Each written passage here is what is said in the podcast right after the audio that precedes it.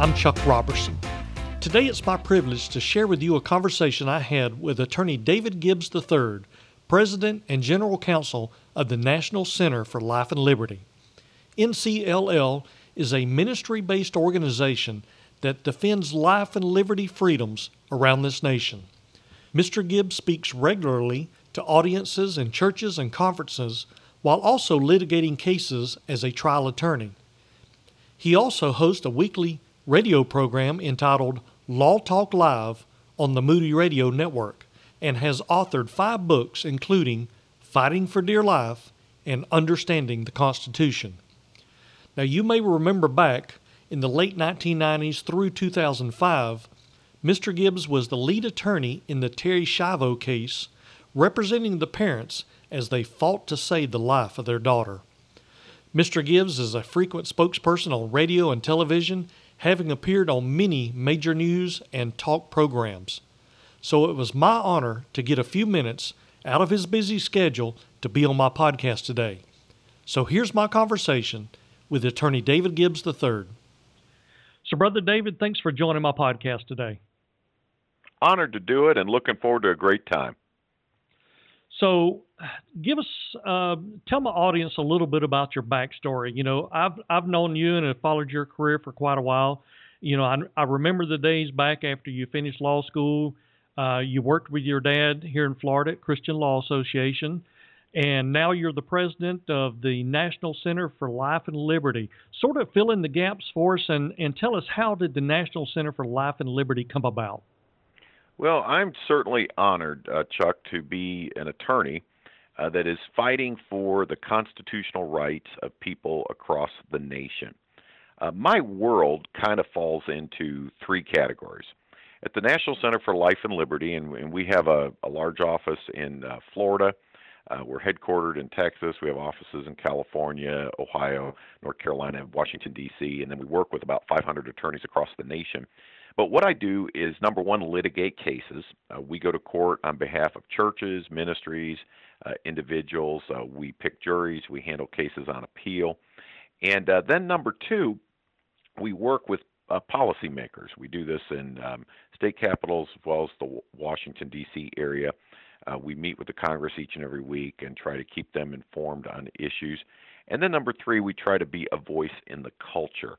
Uh, do this through media. Certainly, again, honored to be part of your broadcast, uh, but also uh, television, radio, uh, other outreaches, uh, speaking in churches. Uh, we do seminars, a lot of training for pastors and ministry leaders on how to avoid legal problems. We view that as our preventive legal ministry. And so the National Center for Life and Liberty, uh, we have kind of a simple motto uh, if it's wrong, fight it. If it's right, fight for it. And uh, we are certainly honored to be uh, standing up for the constitutional rights of people all across the nation. Yeah, I saw that motto on your on your website, and I really like that. You know, if it's if it's wrong, fight against it. If it's right, fight for it. In, in you know, we need more of that today. You know, I was as I was looking at your at your website, um, I noticed there was some like listings for Liberty centers that sort I reckon fall up under the National Center for Life and Liberty. Tell us what that's about and maybe give a little brief description of each one of those. Well, what we do, Chuck, is we have attorneys and staff that focus on different uh, constitutional freedom areas. And so, for example, um, we have a church liberty center where we serve local churches. And so we're defending uh, ministries, whether it's in liability or tax exempt status, assisting them with their bylaws or their policies. And so that's our local church emphasis. Uh, we then also, for example, will help uh, homeschool families.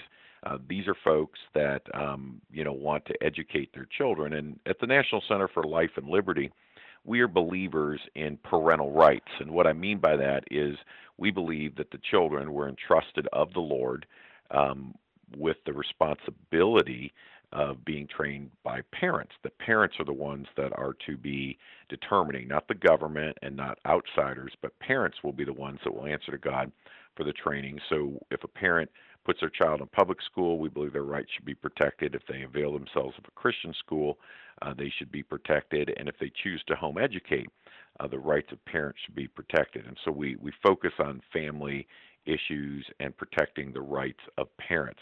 Uh, we mentioned earlier we work in Washington, D.C., and so we have a constitutional center that bases in the Capitol uh, where we're meeting with the Congress, and, and we remind them on faith and family issues. But one of the key things that we stress is that uh, constitutionally it was intended by our founders that this be a limited government. And we're firm believers that all three branches of government have gone well beyond uh, where they were intended. The White House, the executive branch, is exceeding its authority. The Congress is really being derelict. They had the responsibility to manage the budget and the finances of the government. We can see these huge deficits and see where they are not fulfilling their role. And then the Supreme Court uh, was intended to be the least powerful branch.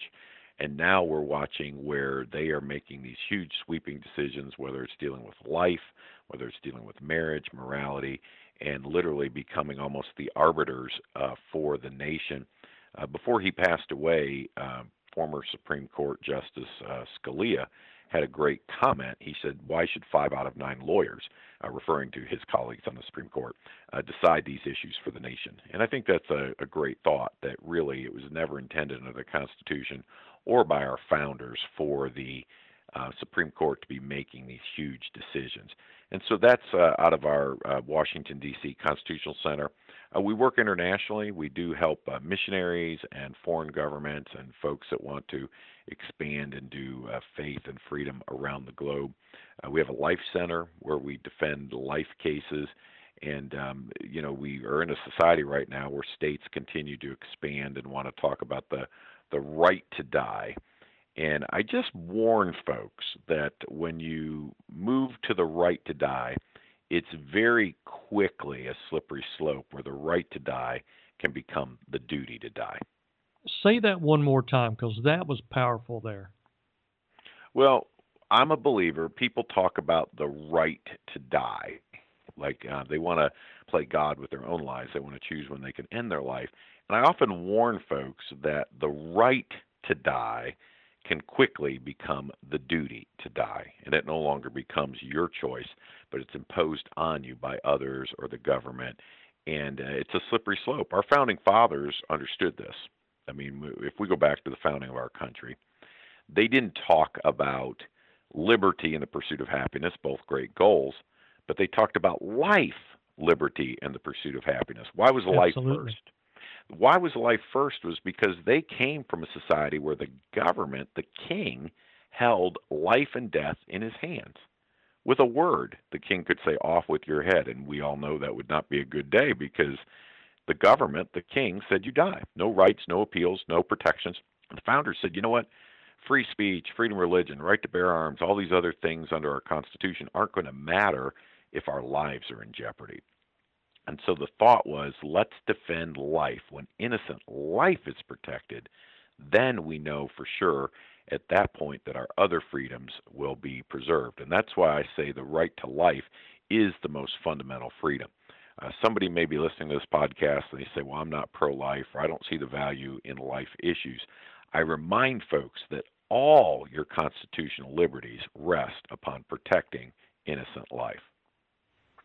Yes, absolutely. And you know that um, that sort of takes me back because I know you were the the lead attorney representing the parents for Terri Schiavo, and of course, you know that case basically went international.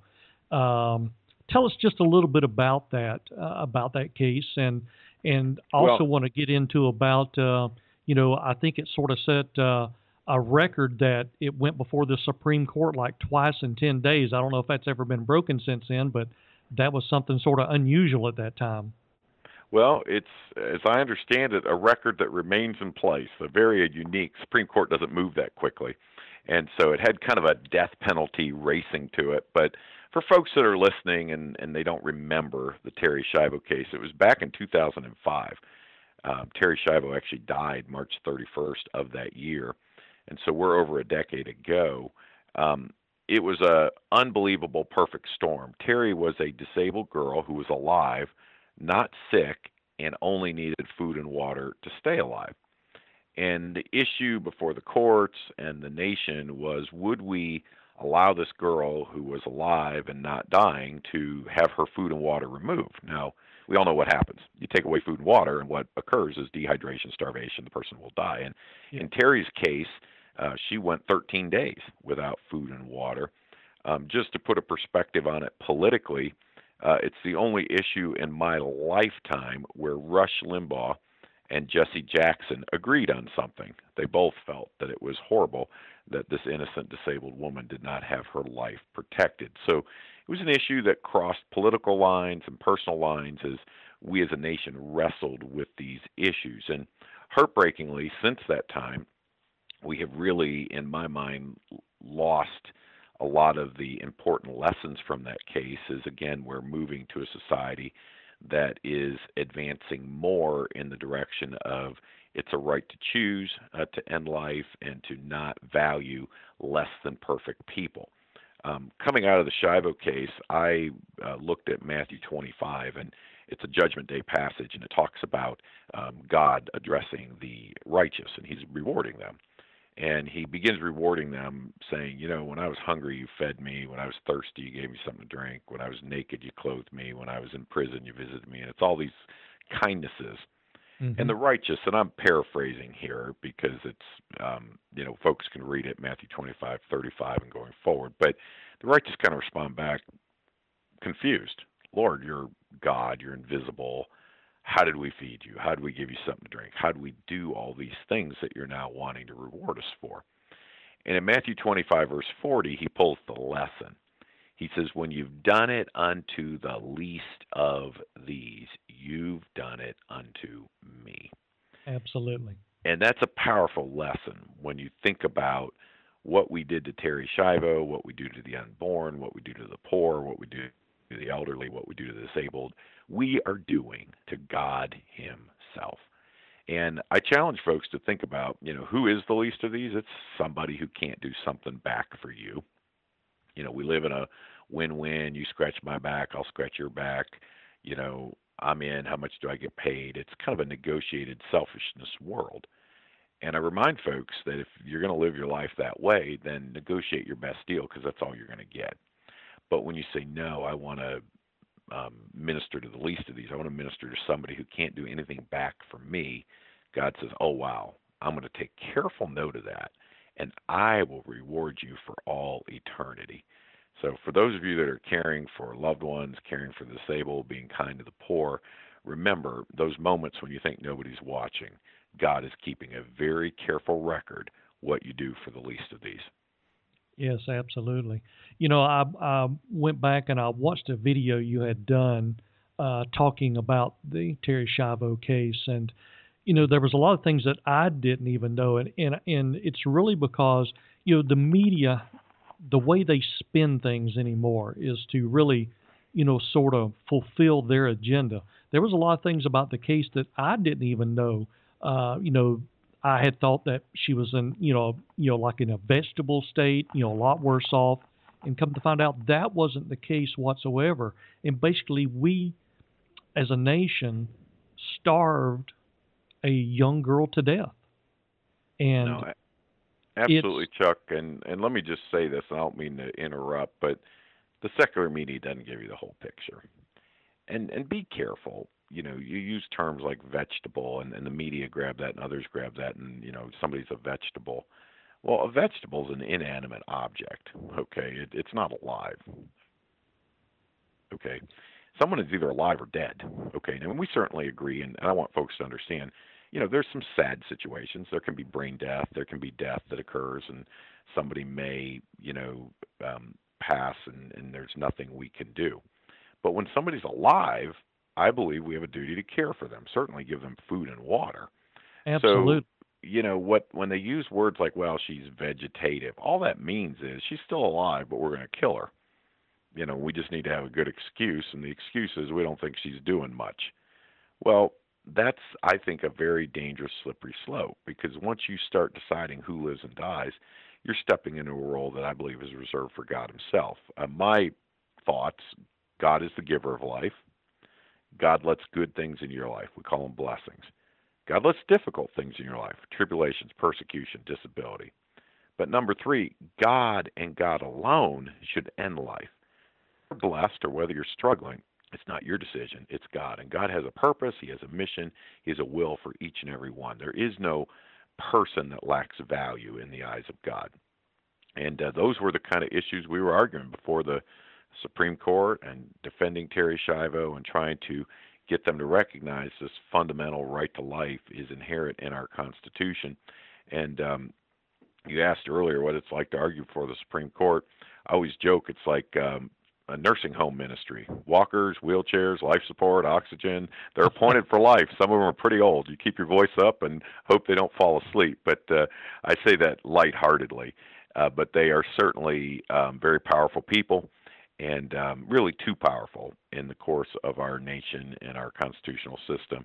And uh, their rulings, uh, they ask a lot of questions, and they're oftentimes very engaged. But uh, I always find it fascinating. The Supreme Court building, but when you go in the courtroom, it's fairly small. It looks like a gym um, with a little stage and curtains in the back, and uh, no cell phones, no cameras, no computers. It's very old-fashioned. It's a pen and paper room. But at the end of the day, you look straight up, and guess what you will see? Moses and the Ten Commandments etched in the wall of the Supreme Court. People go, well, why is that there? Well, you need to remember American law was based on God's law, and the Ten Commandments uh, being one of the first uh, written statements from God Himself as to um, the laws and regulations for His people. So the Ten Commandments are really one of the foundations of all American law, even today. Yeah, I you know I remember uh, I've been to Washington Washington D.C. a couple of times, toured the Capitol, and I remember you know back in our history when the Supreme Court was actually in the Capitol building, because and you mentioned it earlier, it it didn't it didn't have the the uh, maybe the power or whatever. It wasn't supposed to have the power that it has taken on today. Um, you know, and I think our I know our founding fathers had it right back then. It it had its place, but today, you know, I think our founding fathers would just be totally astounded by how the government has morphed and grown into what it is today. I can only guess, but I think they would pass out in shock if they were to see what is occurring. And I do want folks to realize that um, you know we're looking at an upcoming election and a lot happening in Washington D.C. and the nation in the coming months. But I do want folks to understand it is so critically important to understand that one of the most important things a president will do is select people to serve on the Supreme Court. Why? There's only nine of them, and they have this huge power, and they serve for life. Uh, so they're on the court really indefinitely till death, like with Justice Scalia or retirement, Justice O'Connor. But as long as they choose to serve, they can be on the court, so they can influence for generations. And many folks, for example, are quite upset with the marriage ruling, feeling that the Supreme Court should not have redefined marriage nationally to include mm-hmm. uh, same sex marriage. And what folks don't realize is the man who wrote that opinion was appointed by uh, President Ronald Reagan. Uh, you go back, President Reagan served from 1980 to 88. He's now deceased. Uh, he's been out of public life for a long time. But the legacy of those decisions is so important. And that's why I encourage folks. Um, you know, some folks don't like either candidate, and I understand that, and I can certainly understand the arguments. But um, I always tell folks uh, vote for the lesser of evil, because if you don't vote for the lesser of evil, the worser of evil will win. And uh, also, with all of that, um, look to the candidates for what they are um, I view them as foot on the gas or foot on the brake candidates. I don't see anybody that's going to stop the car, turn it around, and fix the nation. But I'd certainly rather have a candidate that's got their foot on the brake and slowing down the attacks on churches, individual liberty, businesses, versus a candidate that says, no, I want to advance these agendas and move it forward. And so, anytime we can, you know, recognize the president selects those Supreme Court justices, they serve for a lifetime very important. And by the way, we're looking at where the next president may pick as many as I mean, some have even said four or five. I don't know. If I've heard that, yes, many, but it, a good number. Okay, and obviously, death and retirement are factors that aren't always controllable, but nonetheless, huge influence. And then also remember, the president is the commander in chief. Uh, if you sit there and say, "I don't like what's going on in the military," well, vote and vote for somebody that you think would be a better leader of our military. And the president has other responsibilities. I'm not minimizing those, but those are two areas where that office is very, very powerful. The Supreme Court selection and the military oversight uh, rests with the White House. Well, we know, and you mentioned it just a little bit ago with the passing of Scalia, the next uh, appointment made to fill his position is going to swing the court either one way or the other. Um, you know, depending on who's who's elected, there's either going to be a liberal uh, type justice that will be put in that position, or it's going to be a more conservative, maybe a constitutionalist type justice. And you know, because it's always been sort of that five-four split. Uh, so it, it's definitely this next appointment is going to be very, very crucial. There's no doubt about it. No, I couldn't agree more. And um, you know, the court is already split in a bad way. But you're absolutely right. It's going to have huge ramifications, and uh, we certainly need to pray. But uh, I would tell folks uh, be sure to uh, get out, um, register, and um, do everything you can to serve and to um, vote and let your vote have a positive influence on the country. Yes, absolutely. Now, I know you, as part of uh, the National Center for Life and Liberty, you do a lot of traveling. You're speaking to churches and and uh, um, things across the nation. Um, you know, would I've never seen attack on Christianity like we're seeing it today. It seems like it's just in the last few years has just really ramped up. Uh, you know, not only attack on our Christian principles, but even on our founding principles. And you know, today with the um, with the gender identity thing that's going on, where you know, if a young boy decides he feels like a girl today, he should be justified in using the girls' locker room or restroom. What's your message to the church today? What do we need to be doing? Well, number one, uh, the church needs to recognize that legally they're getting sued like any other business, and it's important for them to understand they need to put protections, documents, policies, things in place. But let me go broadly.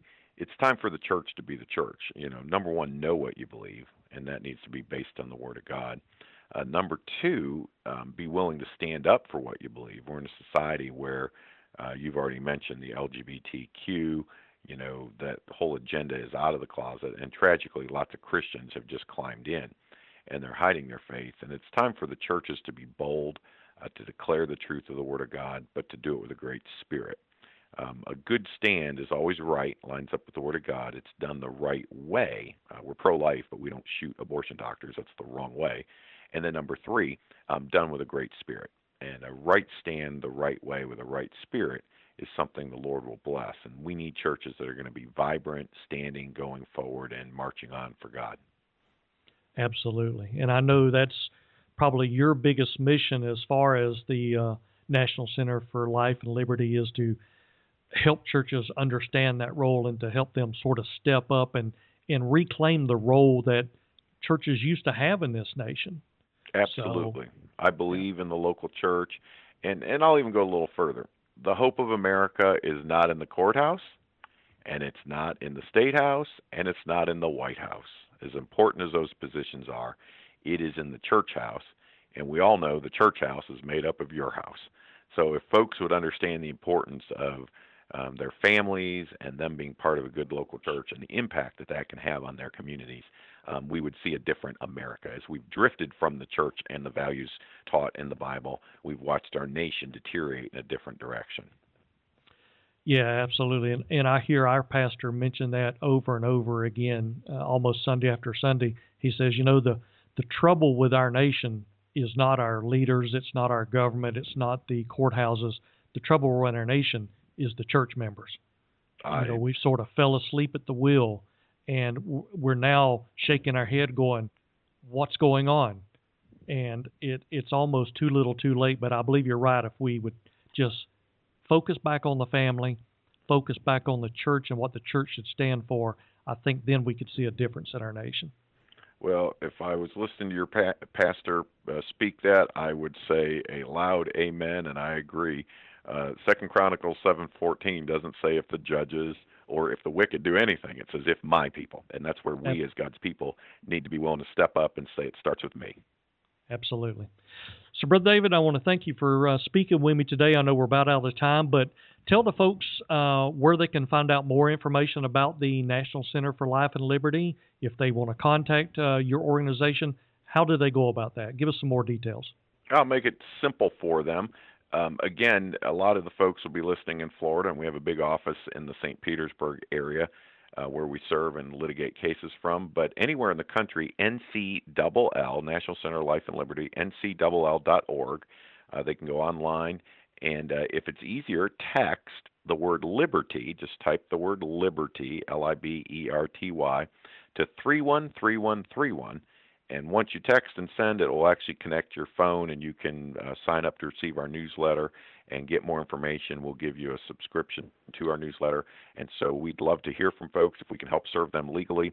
Again, ncll.org online, or if they'd like to text the word liberty to 313131 and uh, we'll look forward to serving them. And certainly, again, appreciate your voice and your leadership and your podcast. And it's certainly been a joy to be with you. I appreciate it. Thank you, Brother David. God bless. So, if you'd like to know more about the National Center for Life and Liberty and attorney David Gibbs III, visit ncll.org. Again, that's ncll.org. Or, as Brother David mentioned, text the word liberty to 313131. Let me also encourage you to consider supporting NCLL financially for all they do to fight for life and liberty around this nation. This is Chuck Robertson. Thanks for listening.